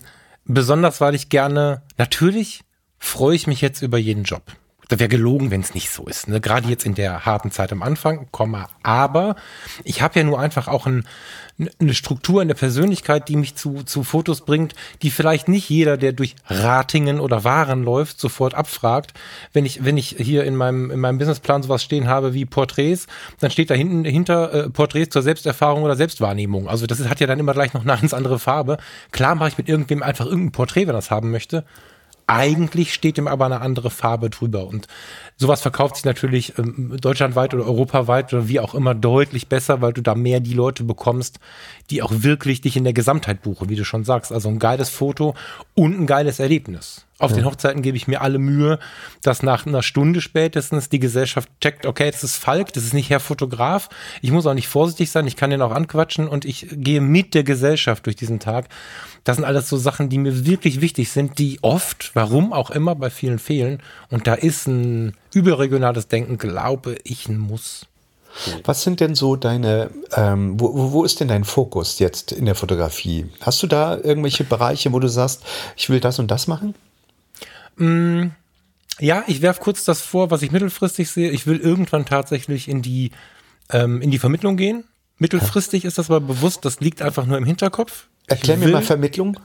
Ich, ich möchte die Fotografie mit dem, mit dem, mit dem, mit der Lebensbewältigung verbinden. Das ist aber was, das liegt im Hinterkopf für in ein, anderthalb Jahren und darauf arbeite ich hin weil jetzt ja schon in meiner Fotografie, wenn ich mal, ich lasse mal die Firmen kurz außen vor. Also ich habe vor große Firmen, Belegschaftsporträts, Führungskräfteporträts, so Kram mache ich auch ist jetzt hier gerade nicht so interessant. Ich meine, wenn einer von euch neue Fotos braucht für die Firma, gerne melden, aber jetzt gerade nicht so Thema. Im Customer-Bereich, so da, wo der Endkunde ist, im privaten Bereich, so nenne ich das jetzt mal, da möchte ich das Wort Emotion drin lassen. Ich möchte nicht, weil ich jetzt muss, den Falk wegschieben und sagen, jetzt muss ich hier voll Business machen und muss hier von allen, sondern ich möchte, ich möchte die Familie fotografieren, ich möchte Liebe, Paare, ich möchte geile Hochzeiten fotografieren. Und bei geiler Hochzeit meine ich jetzt nicht unbedingt, die müssen in, in Portugal fotografiert sein, sondern ich meine ganz grundsätzlich geile, spürbare Hochzeiten fotografieren. Und ich würde halt gerne tatsächlich bei den Porträts und bei den Familien, so, so wenn du Home Stories machst oder so, möchte ich denen gerne zeigen, wie sie sind. Ja, also so ein bisschen auch so einen positiven Blick wieder forcieren. Und da ist ja dann immer noch, da schwingt immer noch so ein, so ein Teil mit, der was mit Begeisterung zu tun hat, mit Wahrnehmung zu tun hat. Also immer noch so ein Funken mehr als die reine Fotografie an sich. Und das möchte ich auch jetzt gewerblich genauso weitertreiben. So. Mhm. War das also verständlich? Ich das war, ja, also noch, äh, ich sag jetzt mal, wenn ich dich nicht kennen würde, würde ich sagen, ähm, aber ich Dann glaube. Nee, also ich habe das schon verstanden, was du meinst. Ähm, ich glaube, dass du das aus meiner Sicht noch ein bisschen zu spezifisch siehst. Dass, äh, mhm. äh, ich würde es auf einen Satz eindampfen. Ähm, du willst nicht nur Fotos machen, sondern dein Gesamtpaket ist der Falk und Fotos. Und das ist eigentlich das, was ich ähm, äh, davor eigentlich mit meiner kleinen Einladung sagen wollte. Ähm, es ist mittlerweile nicht mehr so, dass die Leute Fotos brauchen, sondern die brauchen äh, äh, nicht, also die brauchen die Fotos, aber die möchten halt auch eine Personality ringsrum. Und ja, die kannst ja, du, die kannst du, da bist du der Falk, da hast du ein gutes Gesamtpaket. Also deine Fotos, du kannst es, du kannst fotografieren, das musst du, musst du mir nicht beweisen. Das, also man sieht die, den Fotos an, dass du weißt, was du tust. So, ähm, das reicht aber heutzutage eben nicht mehr. Und das meine genau. ich eben. Und äh, diesen Teil, der da fehlt, nämlich Personality, den bringst du mit. Und wie du das Ganze später ausfüllst, ähm, das, äh, wird, das wird dir der Markt erzählen. Da kannst du dir jetzt Businesspläne machen und überlegen, wo du hin willst. Mit Sicherheit äh, kannst du dich da in die Richtung bewegen, ähm, aber am Ende ist es so, dass der Markt etwas für dich vorsieht, von dem du das noch gar nicht weißt. Das ist bei mir halt auch immer oft so gewesen, dass ich gedacht habe, oh, ich finde ja dies und jenes geil und das könnte ich mir vorstellen und dann mache ich das. Und dann sieht, sieht der Markt, also der Markt, der, der Kunde am Ende fragt dich was an, wo du sagst, habe ich noch nie gemacht, aber klingt eigentlich geil. Und dann ja, plötzlich, plötzlich geil. platzen ja. da, platzen da Dinge auf, wo ja. du denkst, oh, ist das, äh, also ich hätte niemals gedacht, dass ich mich, äh, dass ich äh, will, also dass ich fähig bin, mich in so komplizierte Forschungsprojekte reinzuarbeiten. Weißt du, ich habe noch nicht ja, mal, ja, oh, ich habe ja noch nicht mal studiert, ehrlich gesagt. Also weißt du, aber äh, ich, ich äh, finde es so unglaublich äh, geil und spannend. Und die und, und am Ende ist es so, das muss man sich auch mal klar machen, dass die Artikel ja Leute lesen, nicht die das studiert haben und jeden genau. Fachterminus verstehen müssen. Das Gegenteil ist der Fall. Ist äh, die, die, Artikel sollen ja Leute lesen, die vielleicht studieren wollen. Und genau. also muss ich es auch so formulieren, dass es jemand versteht, der es äh, vielleicht formuliert, also der, der vielleicht was, studieren was, will. Was du gerade sagst, ähm, mit dem, womit man nicht gerechnet hat. Ich habe, also ein großer Vorteil ist ja, ich bin ja schon eine ganze Zeit am Markt, nur halt mit so einem mit einem anderen Fokus einfach. Mit einer angezogenen sogar, Handbremse, ja. Genau, mit einer angezogenen Handbremse. Ich glaube sogar mit dem gleichen Fokus, aber quantitativ noch lange nicht so auf die Masse ausgelegt und vieles ging halt nicht durch dieses Monday to Friday ähm, in einem anderen Job oder also drei, vier, fünf Tage, ging halt vieles nicht. Ich hatte Anfragen, ähm, Falk, wir, haben dich auf der Hochzeit von XY kennengelernt, wir sind schwanger, ähm, also ich bin schwanger und mein Mann mit. Ähm, wir würden gerne eine Langzeitstory mit dir machen, vielleicht hast du Lust, regelmäßig unser Kind zu fotografieren. Super. Das mache ich für zwei mir Bekannte, ja. tatsächlich seit ein paar Jahren schon, das ist wunderschön. Aber die Anfragen kamen im Businessbereich, die habe ich dann aber an andere Fotografen abgegeben, weil meine Sorge war, dass ich zu allen möglichen Anlässen einfach keine Zeit haben werde. Und mhm. das sind so Sachen, wenn, wenn mich jetzt heute jemand fragt, möchtest du unser Kind begleiten, dann also nicht nur mach mal ein Babyshooting, sondern bis das in die Schule geht. Das ist ja so ein grober Wunsch der ersten Tage, aber äh, finde ich un, also Langzeitreportage von was auch immer in der menschlichen Seite finde ich super spannend. Oder ich bin mal an einen See gefahren, wo ein Pärchen sich kennengelernt hat, weil sie im Pflegeheim ein Foto von der Bank haben wollten, auf der sie sich das erste Mal geküsst haben, und sie konnten nicht mehr reisen. Ja. Das sind solche Anfragen, die sind so unfassbar intensiv. Ein junger Mann wollte, ein junger Mann, sehr erfolgreicher junger Mann, wollte in seinem Wohnzimmer ein Foto vom Leuchtturm Westerhever haben, weil er als Kind immer da gespielt hat und da groß geworden ist, konnte aber nicht selber hinfahren, wollte nicht irgendwas kaufen, also hat er mich dafür bezahlt, dass ich da hinfahre, hat mir ein Wochenende noch irgendwie die Ferienwohnung bezahlt und noch ein bisschen Geld draufgelegt, Jahre her solche Aufträge sind ja jetzt auch die, die kommen können. Neben Hochzeiten und dem, was man so kennt, bin ich richtig gespannt auf das, was so kommt, was man nicht so kennt. Ja, die Begleitung von einer, von einer Beerdigung, hast du vielleicht bei den Fotologen gehört, Episode 13, glaube ich. Da wurde ich gebeten, die Trauer zu fotografieren. Und da standen Schilder, wenn die Leute zur Kirche reinkamen, dass der, dass der, dass der Verstorbene und seine Hinterbliebenen darum bitten, dass diese Momente fotografisch festgehalten werden und ich stand da mit zitternden Fingern und Tränen oh. in den Augen und musste die trauernden Menschen fotografieren. Diese Sachen, mit denen man nicht rechnet, auf die habe ich am meisten Bock. Ja? Und die unbequemsten Sachen eigentlich auch. Da bin, das ist das, warum ich äh, sage, es wird schlimm und das aber gar nicht so negativ äh, besetzt habe, dieses Schlimm. Du, da gibt es Felder, von denen du nicht mal weißt, dass du, äh, dass es sie gibt. Ich, äh, mhm habe mal einen Fotografen kennengelernt. Jetzt muss ich ein bisschen aufpassen, dass ich, dass ich, äh, dass ich, dass ich die so formuliere, dass man, äh, dass man die Firma, dass man die Firma erkennt. Ähm, und der war so dermaßen, da habe ich, da habe ich wirklich gedacht, der hat es geschafft in seinem Leben. Der hatte irgendwann mal den Auftrag, der sollte, äh, Auftrag, der sollte eine Pumpe fotografieren. Und zwar eine Pumpe von, ähm, äh, das ist so, so Großleistungspumpen, irgend sowas. Also wir reden jetzt nicht über so eine kleine Wasserpumpe irgendwie, die es im Baumarkt gibt, sondern so eine richtige Pumpe, die so richtig was wegschafft. Ne? Ich mhm. glaube, ähm, es war irgendwie eine Dieselpumpe, irgend so ein großes Ding oder sowas. Und diese, diese, da hat er, ist er hin, hat die Pumpe fotografiert. Das war halt für den, für den äh, Wirtschaftsbericht oder sowas. Und äh, die Firma fand die, dieses Foto von dieser Pumpe so gut, da haben wir, wir haben unsere Pumpe noch nie so geil gesehen, ähm, dass sie äh, ihm immer mehr Aufträge, Aufträge gegeben haben. Mittlerweile ist der der hauptamtliche Pumpenfotograf und die verkaufen ihre Pumpen halt in alle Welt. Also nach Indien, nach Asien, äh, nach, nach Vietnam, nach weiß ich nicht, äh, nach Saudi-Arabien, nach Amerika, nach Mexiko. Und jedes Mal fliegt er dann dahin, äh, nach Mexiko irgendwo oder nach, was weiß ich, äh, El Salvador, steigt aus, kämpft sich durch den Dschungel bis zu dieser Pumpe, macht dieses Foto von der Pumpe und fliegt wieder zurück ähm, weil die natürlich möchten diese Aktiengesellschaft, dass der, in dem Jahresbericht die Pumpen alle denselben Stil haben und geil aussehen, weißt du? Mhm. Und der Typ, mhm. der hat irgendwie so, eine, so, so einen Vielfliegerausweis, der kann ein- und aussteigen, wo er will und hängt natürlich auch immer noch mal zwei, drei Tage dran. Und der hat das perfekte Leben, Alter. Der sagt, ich bin eigentlich nur noch, ich kann irgendwie dann überlegen, wenn ich in Mexiko bin, ob ich nicht gleich nach Hawaii rüberfliege oder äh, vielleicht noch mal kurz äh, über Kanada oder so. Also es ist, äh, das ist abgefahren. Es geht, man kann sich nicht vorstellen, dass ein Mensch alleine von Pumpenfotografie leben kann.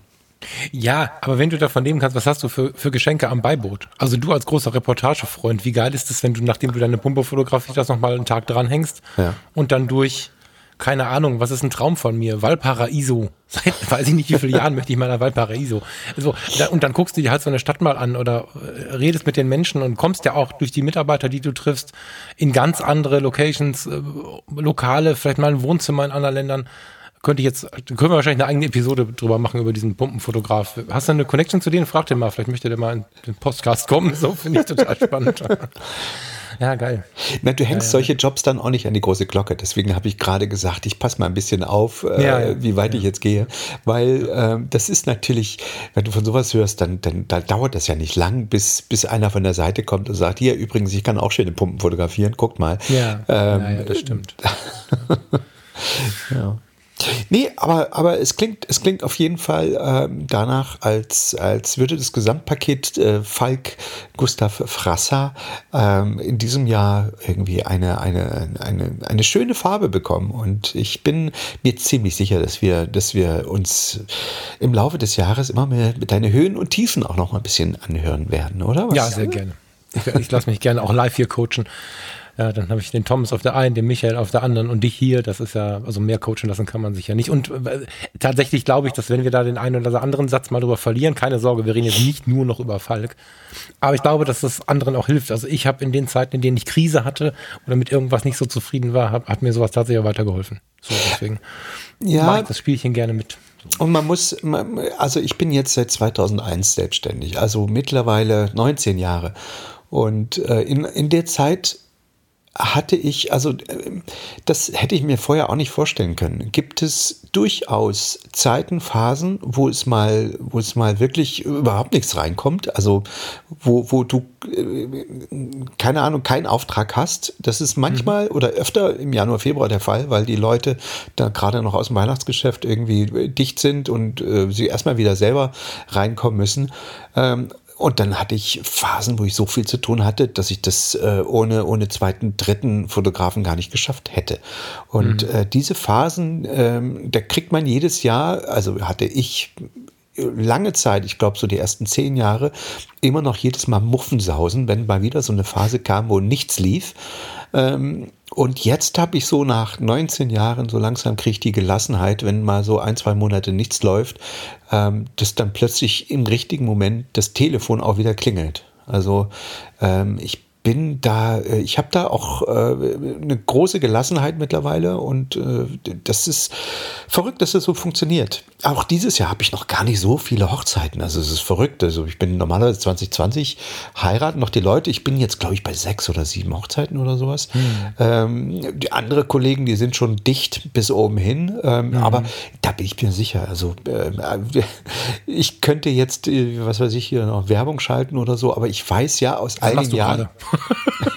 äh, es macht es, ne, ich, weiß, ich weiß, dass, dass äh, am Ende viele, viele Hochzeitsanfragen dann auch von Paaren kommen, die gar nicht drüber nachgedacht hat, dass man sich da rechtzeitig drum kümmern soll. Also wenn ich drüber nachdenke, wie viele Anfragen ich übers Jahr dann kriege, oh, wir haben, wir heiraten in drei Wochen, wir haben gar keinen Hochzeitsfotografen, kannst du noch? Ja, die brauche ich alle dieses Jahr. Genau. genau. Ja, das stimmt. Genau. Also äh, ihr da draußen, solltet ihr heiraten oder wisst, äh, der, äh, kennt, jemanden kennt, der heiratet, der Falk und der Steffen, äh, die haben dieses Jahr noch Platz im Kalender. Der Falk das braucht das Ganze ein bisschen mehr als der Steffen, aber ähm, ja, ich meine, der Thomas und ich werden auch nicht selten zusammen gebucht. Vielleicht will ja auch jemand uns beide buchen. Ähm, da muss ich noch mal was. Hast du schon mal, jetzt gehen wir mal kurz in die Hochzeitsfotografie, ja. hast du schon mal, ähm, wahrscheinlich hast du, eine, so eine richtig zugeschneite Winterhochzeit gehabt? Ja, na klar, logisch. Ja, na Richtig klar. schön. Der feine Herr, Herr Böttcher. Wieso, der feine Herr Böttcher? Ich habe 400 Hochzeiten fotografiert. Natürlich ja, war ja, eine zugeschneite, zugeschneite mal, Winterhochzeit. Mal kurz.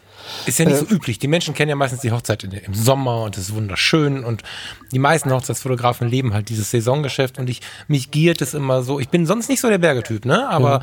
mal so eine, so eine Hochzeit wirklich zugeschneit irgendwo im Österreich, in, in, in, in Bayern irgendwie auf, das fände ich wundervoll.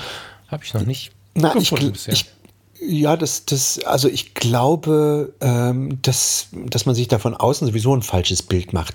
Ähm, diese, diese zugeschneite, also grundsätzlich finden Hochzeiten hier bei uns in Europa drinnen statt.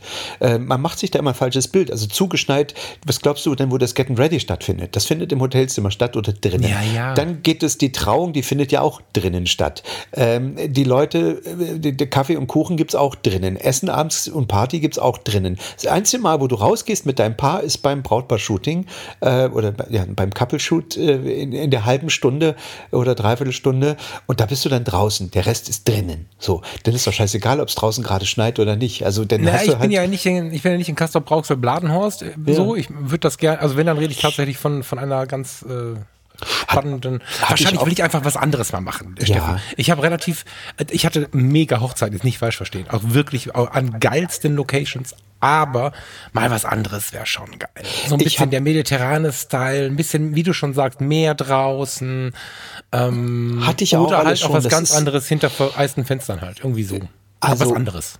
Also ich habe schon Hochzeiten gehabt auf Ibiza, auf Mallorca, äh, in Indien, äh, das ist nicht so geil, weil es ist sau heiß und du schwitzt dich tot und es ist es mhm. ist auf den Bildern ist es geil, aber man darf auch nicht vergessen, wenn die Sonne scheint, dann ist das Licht auch scheiße. Also du hast mhm. den ganzen Tag, wenn die wenn die Sonne kracht ja ist der die steht ab 10 Uhr im Zenit und das Licht ist immer scheiße den ganzen Tag. Da, da, da wünschst du dir diesen scheißbedeckten deutschen Himmel, ähm, wo einfach du ein schönes weiches Licht hast und es mit dem Licht auch arbeiten kannst. Ähm, ich habe gestern ähm, äh, ein Vorgespräch Gespräch gehabt von einem unglaublich geilen Paar. Ich freue mich so dermaßen. Und zwar haben die einen Milchbauernhof und ähm, haben da noch eine, eine Eisdiele auf dem Bauernhof mhm. und die nehmen ihre eigene Scheune, da wo die Trecker stehen, da wollen sie Stroh aufstellen und dann gibt Sehr es Spanferkel und Sushi. So, sie ist, äh, sie, sie war Designerin bei, bei, bei einem großen Unternehmen, also äh, Klamottendesignerin und er ist schon Milchbauer in der zweiten, dritten Generation irgendwie. Und die beiden sind da auf diesem Bauernhof, ich habe mir den gestern angeguckt, alles matschig und äh, riesengroße äh, Berge von, von äh, ja, die haben dann ja immer äh, quasi die, die, das Stroh unter, unter, unter so Planen, wo dann so Reifen drauf liegen und sowas. Das ist so mhm. richtig mhm. geil. Äh, auf die freue ich mich. 180 Leute und äh, Spanferkel, Sushi in der, in der Scheune in dem, auf dem Milchbauernhof.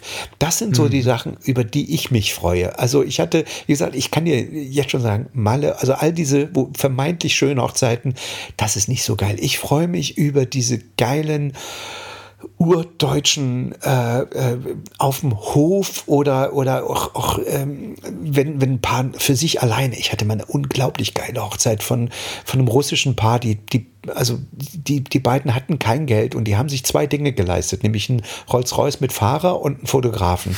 Und das war eine der bis heute eine der geilsten Hochzeiten an die ich mich erinnern kann weil ich bin morgens gekommen und die haben sich gemeinsam in ihrem, in ihrem, das war auch noch ein Wohnblock in Hamburg, Mümmelmannsberg irgendwie, also so richtig in der Plattenbausiedlung. Ja, das kenne ich. Kürzlich erst durchgefahren. und, ja. und die haben sich aber mit so viel Würde und Freude da zurechtgemacht morgens. Und dann stand, dann guckst du aus dem Fenster in diesem Mümmelmannsberg und da steht ein Rolls-Royce mit, mit, mit, mit Chauffeur davor. Und dann, er war so stolz, dass er so, das waren so die zwei, die zwei Postenpositionen, äh, kohlemäßig, die, die drin waren. Und dann sind wir den ganzen Tag mit diesem Rolls-Royce durch Hamburg gefahren und waren Eis essen und waren an der Elbe und das war eine der geilsten Hochzeiten, an die ich mich erinnern kann. Deswegen, mhm. glaub, also Du wirst natürlich irgendwann sicherlich auch deine Malle- und, und Ibiza-Hochzeiten und deine Meer-Hochzeiten haben, aber ich, ich schwöre dir, du schwitzt, die Sonne scheint und du wirst wahnsinnig wegen dem Licht. ja, schon. das ist, ich, also was ich da versuche in dem Bereich, ich meine, das ist, das ist ja was, das erlebst du hier auch. Ist ja nichts, was ich, hatte schon so drei, vier, fünf Hände voll Hochzeiten gemacht und ich gehe dem so ein bisschen entgegen. Ich meine, du kennst das äh, besser als ich, wenn die, wenn die Paare dann sehen, oh, die Sonne scheint, ja, schönes Wetter, das werden ja schöne Fotos, stehst du da im Knirsch. Weil es einfach kacke ist, wenn du um zwölf aus der Kirche kommst und die Sonne ja. steht über dir. Das kannst du als Effekt im Studio mal machen, aber wenn du das im wahren Leben hast, habe ich in den Vorgesprächen schon drin, dass ich sowas ein bisschen kurz anteaser und denen erkläre, was wann wie wo aussieht. Aber dass die Fotos dann nicht kacke werden, sondern so wie es eben war. Ne? Dass sie also sich einfach vor Augen führen müssen, dass es, dass wir ja ihre Hochzeit fotografieren und nicht irgendwie eine, die wir irgendwo gesehen haben. Und wenn es regnet, regnet es. Und dann gehen wir mit dem Regen um und wenn die Sonne knallt, dann gehen wir mit der Sonne um. Das, was mich da, also das stört mich halt deswegen nicht. Was mich wirklich stört, ist die Schwitzerei. Das finde ich tatsächlich ätzend, wenn du bei 35 Grad da irgendwie ähm, im Hemd da stehst. Da suche ich auch noch eine Klamottenlösung. Also ich bin stolz und, und zufrieden mit den Klamotten, die ich trage. Ich habe mir quasi eine kleine Hochzeitsuniform zusammengebaut, die Düsseldorf modisch, modisch daherkommt irgendwie aber die ist halt auch nicht so, über 30 Grad kann die auch nicht so gut. Okay, dann gebe ich dir, gebe ich dir mal einen Tipp. Also, wenn du, wenn du Hitze hast, dann geh bloß auf, weg von, von allem, was künstliche, künstliche Stoffe sind, geh hin zu Baumwolle und Leinen. Mhm. Ich mhm. habe äh, für mich gemerkt, äh, wenn es warm wird, ist Leinen eins der geilsten, äh, geilsten Stoffe, die du haben kannst. Und zwar nicht das Billige. Du musst aufpassen. Es gibt bei Uniqlo Leinen, Leinenhemden und Leinensackos, da steht zwar Leinen drauf, aber das ist so ein billiger Leinen, der einfach nur so fest ist und knittert irgendwie mhm. und nicht geil aussieht. Aber es gibt Leinen, die, das spürst du nicht auf der Haut Das, äh, ich, also das ist so geil. Das liegt, das ist sehr, sehr weich, sehr leicht und die Luft kommt komplett durch. Du, wenn du läufst in diesem, in diesem äh, Leinenhemd, ne, wenn es gutes Leinen ist, hast du nicht das Gefühl, ein Hemd anzuhaben, weißt du? Ähm, und so was also, trage ich super gern am Grill. Also das ist dann mehr so Öko und naturgebleicht, ne? So, wenn du dann da, mhm. ähm, wenn du da irgendwelche Empfehlungen hast für Hemden, die dabei auch noch einen gewissen Rest von Schick haben, dann ja gerne raushauen. Also ja, das ist, ich, also also äh, jetzt in Australien habe ich natürlich wieder zugeschlagen, weil die Australier den ganzen Tag mit dieser Hitze um, umgehen müssen können mhm. und äh, dort ist natürlich ein viel geileren Markt dafür gibt. Ne? Also dort mhm. habe ich natürlich irgendwie gerade wieder äh, mir ordentlich Hemden und, und, und Sakkos geholt, irgendwie Leinensakkos, äh, weil auch Leinensakkos eigentlich, wenn das richtige Leinensakkos sind und nicht so Pseudoleinen, auch wahnsinnig leicht sind und durchlässig und du hast nicht das Gefühl, ähm, dass du, dass du, dass du schwer trägst irgendwie. Hm. Lässt du Sakko an über Tag? Ja, ja. Weil ich will auch nicht. also ich bin jetzt bei 35 Grad, ne? ja, ja, klar. Ich lasse, okay. also ich habe, äh, ich ertrage lieber die Hitze, als dass ich irgendwie meine spitze Arme äh, unten drunter irgendwie preisgebe. Ich hm. muss dir ganz ehrlich sagen, dass ich für mich finde, also in meinem persönlichen Fall, ähm, dass das äh, Outfit des Fotografen Teil deines Teil des Produktes ist. Und wenn Absolut. du darum, wenn ja. du da rumläufst wie der wie der letzte Lurch, ähm, dann dann frag dich auch keiner irgendwie nach einer Karte. Ich, ich habe in der Tat die meisten, die meisten Visitenkarten verteile ich auf eine Hochzeit, weil die Leute mich sehen und äh, mir zutrauen, dass ich geile Fotos mache. Die sehen ja die Fotos noch nicht mal, ne? aber die mhm. sehen mich und äh, der Typ ist den ganzen Tag im Anzug ähm, und, und äh, hat, ein, hat ein Lächeln auf den Lippen äh, bei dem, was er tut. Äh, der muss irgendwie geil sein. So. Und das ist da, wo ich, wo ich die meisten Karten verteile. Und ich lasse natürlich bis zum Schluss das Sakko an, weil ich irgendwie nicht rüberkommen will. Was meinst du, wenn ich mein Sakko ausziehe und dann, an, dann siehst du die Schwitzerarme und dann hängt das, das, das Hemd irgendwie raus oder so. Das, das will ich nicht. Ne? Ich will da ordentlich aussehen. Ähm, das wie gesagt, das ist wenigstens die Hälfte des Jobs, wie du rumläufst. Das kannst du auch in der, in der Politik oder wo, wo auch immer, wenn ich bei, an den Unis mich mit, mich mit Professoren unterhalte und ich komme da rüber wie so ein, wie so ein Lurch, dann der nimmt dich kein Mensch ernst. Es ist wirklich so. Ist, absolut. Ich habe ähm, da mal lange, lange, lange Zeit, ähm, kann ich hier, ich versuche dir gerade ein Foto zu schicken. Ach, das ist der Thomas, warte mal, falscher Kanal. äh, pass auf, ich habe mich mal lange, lange, lange darüber mit dem Thomas ausgelassen und finde das Thema mega wichtig, wie du auf der Hochzeit rumläufst, weil jetzt muss man ein bisschen aufpassen, ich möchte jetzt auch nicht bashen. Ich möchte auch nicht schlecht über Menschen reden äh, oder über am besten noch Mitbestreiter oder so, das, das finde ich nicht cool. Aber es gibt ja, ach, ich mache das jetzt trotzdem, es gibt ja den Fotografen, der hat, ähm, wie der DJ auch, in äh, Neongelb ähm, sein, was weiß ich, Max Mustermann Photography auf seiner auf seinem Polohemd stehen. Wenn wir ja. Glück haben, Polohemd, manchmal ist es sogar irgendwie ein T-Shirt oder so. Dann hat er ähm, einen Gurt um, um, um den Körper liegen, der vierfach verwickelt ist mit 45 Akkus und Speicherkarten und der sieht aus wie ein, wie ein GSG 9 Kämpfer. Das ist die Photography GSG 9, habe ich zum Thomas immer gesagt. Da bin ich auch überhaupt kein Fan von, passt auch gar nicht zu meiner Art, war aber dennoch immer so unsicher, wie machst du denn das, was willst du denn jetzt anziehen und so. Also ich kann dir, ähm, ja, erzähl. Als, als, als Tipp äh, tatsächlich für den, der Foto, für Hochzeiten fotografiert oder auf Klamotten achtet, ich bin lange, lange, lange ähm, nicht hier in Düsseldorf in den Bräuninger gegangen, weil, weil gerade die, die nicht in Stuttgart sind, die Bräuninger Filialen gelten als so High-End, da steht halt ein, ein, äh, ein, Wachmann vor der Tür und du wirst von Rolex begrüßt und danach kommt der Shampoos und so.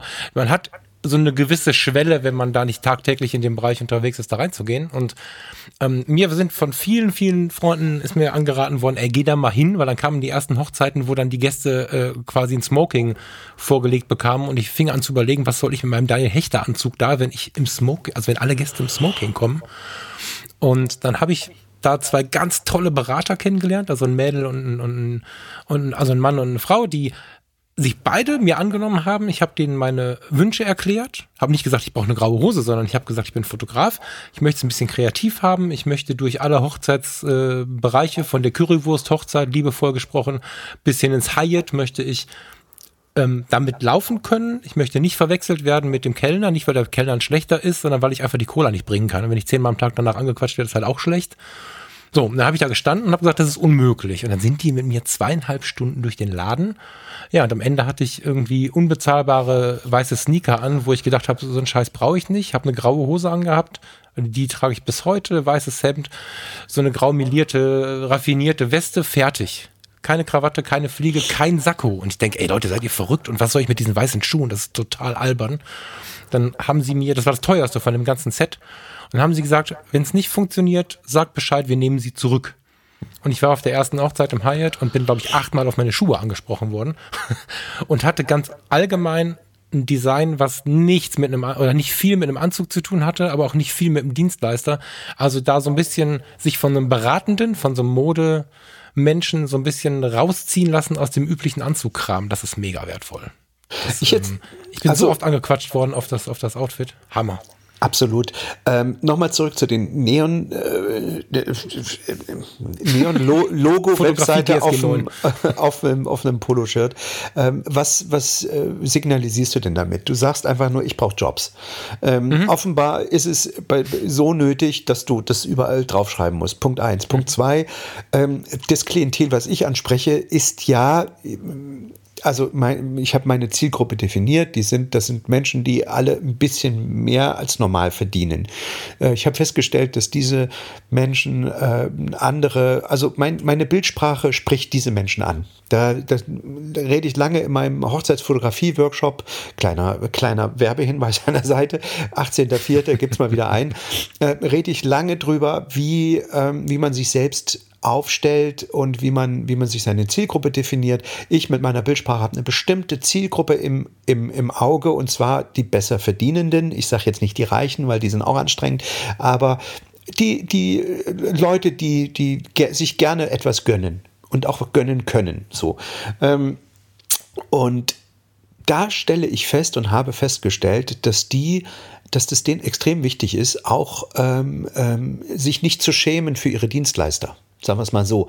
Ich mhm. habe, um mal von der Fotografie wegzukommen, wenn bei solchen Menschen ein DJ ist, äh, der so ein LED-Laufband hat, wo ständig seine Webseite durchläuft oder der seine Visitenkarten auf den Tisch legt, neben die Deko, die die Braut für ein Heidengeld äh, gebucht hat, dann sieht das, dann ist das peinlich und das wollen die nicht. Die geben lieber mehr Geld dafür aus, dass da einer kommt, der einen geilen Anzug anhat. Und ja, mhm. ich habe mir gerade in Australien einen Anzug für 800 Dollar irgendwie gekauft, den ich nur hier für diese Saison äh, irgendwie bei den Hochzeiten anziehe.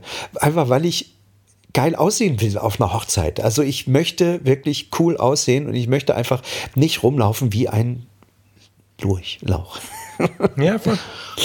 Ja, das ist, ist auch eine Achtung ähm, vor dem, für den ich da arbeite und vor dem, mit dem ich meinen Tag verbringe da angezogen, also anständig angezogen hinzugehen. Ich gehe ja auch nicht abends ins Restaurant. Entschuldigung, ich gehe nicht abends ins Restaurant in einer Jogginghose. So, und das mache ich ja nicht, nicht weil es mir nur um die Außenwirkung geht, sondern mir geht es dann halt auch darum, den, denjenigen zu würdigen, mit dem ich da bin, für den ich da bin. Ja. ja. Wichtig. Mega Thema. Falki, ich freue mich sehr, dass. Dass der immer ähm, Falki sagen muss, der Typ, ne? ich hänge immer Is dran, das ist auch eine komische Angewohnheit.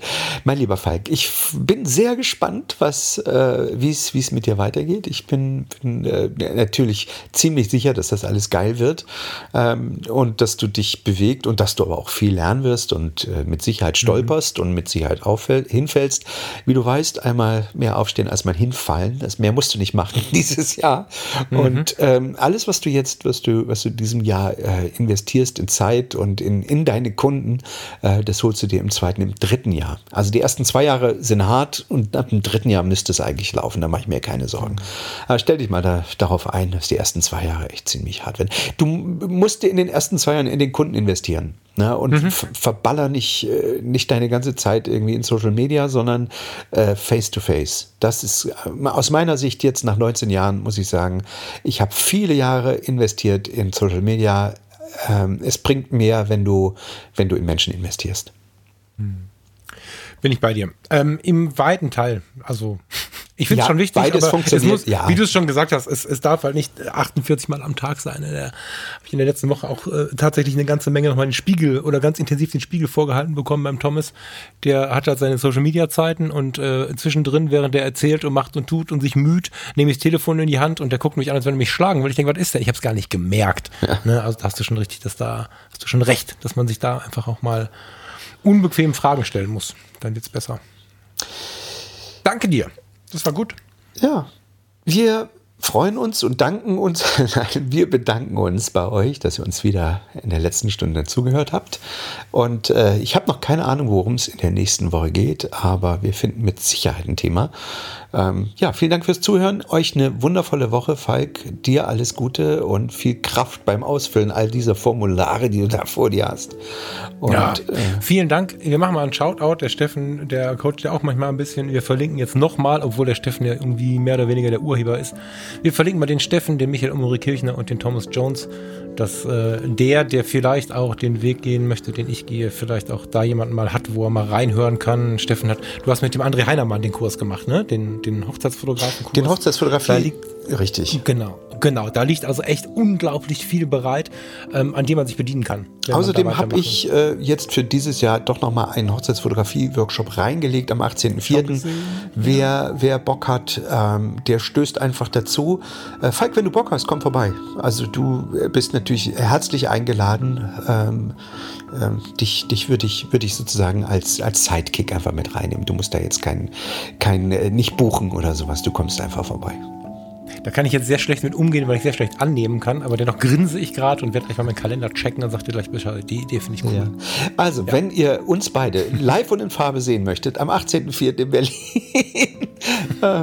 und ich äh, erzähle euch so ein bisschen, äh, nicht ein bisschen, einen Tag lang wasche ich euch den Kopf, äh, um euer Hochzeitsfotografie-Business auf eine neue Stufe zu stellen.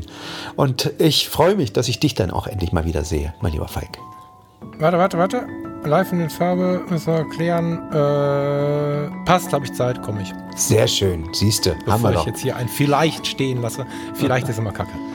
Also macht man nur ein Dschungelcamp. Vielen Dank, Steffen. Ja, ihr Lieben, also dann äh, ja, nochmal eine schöne Woche und bis zum nächsten Mal. Bis dahin, ciao.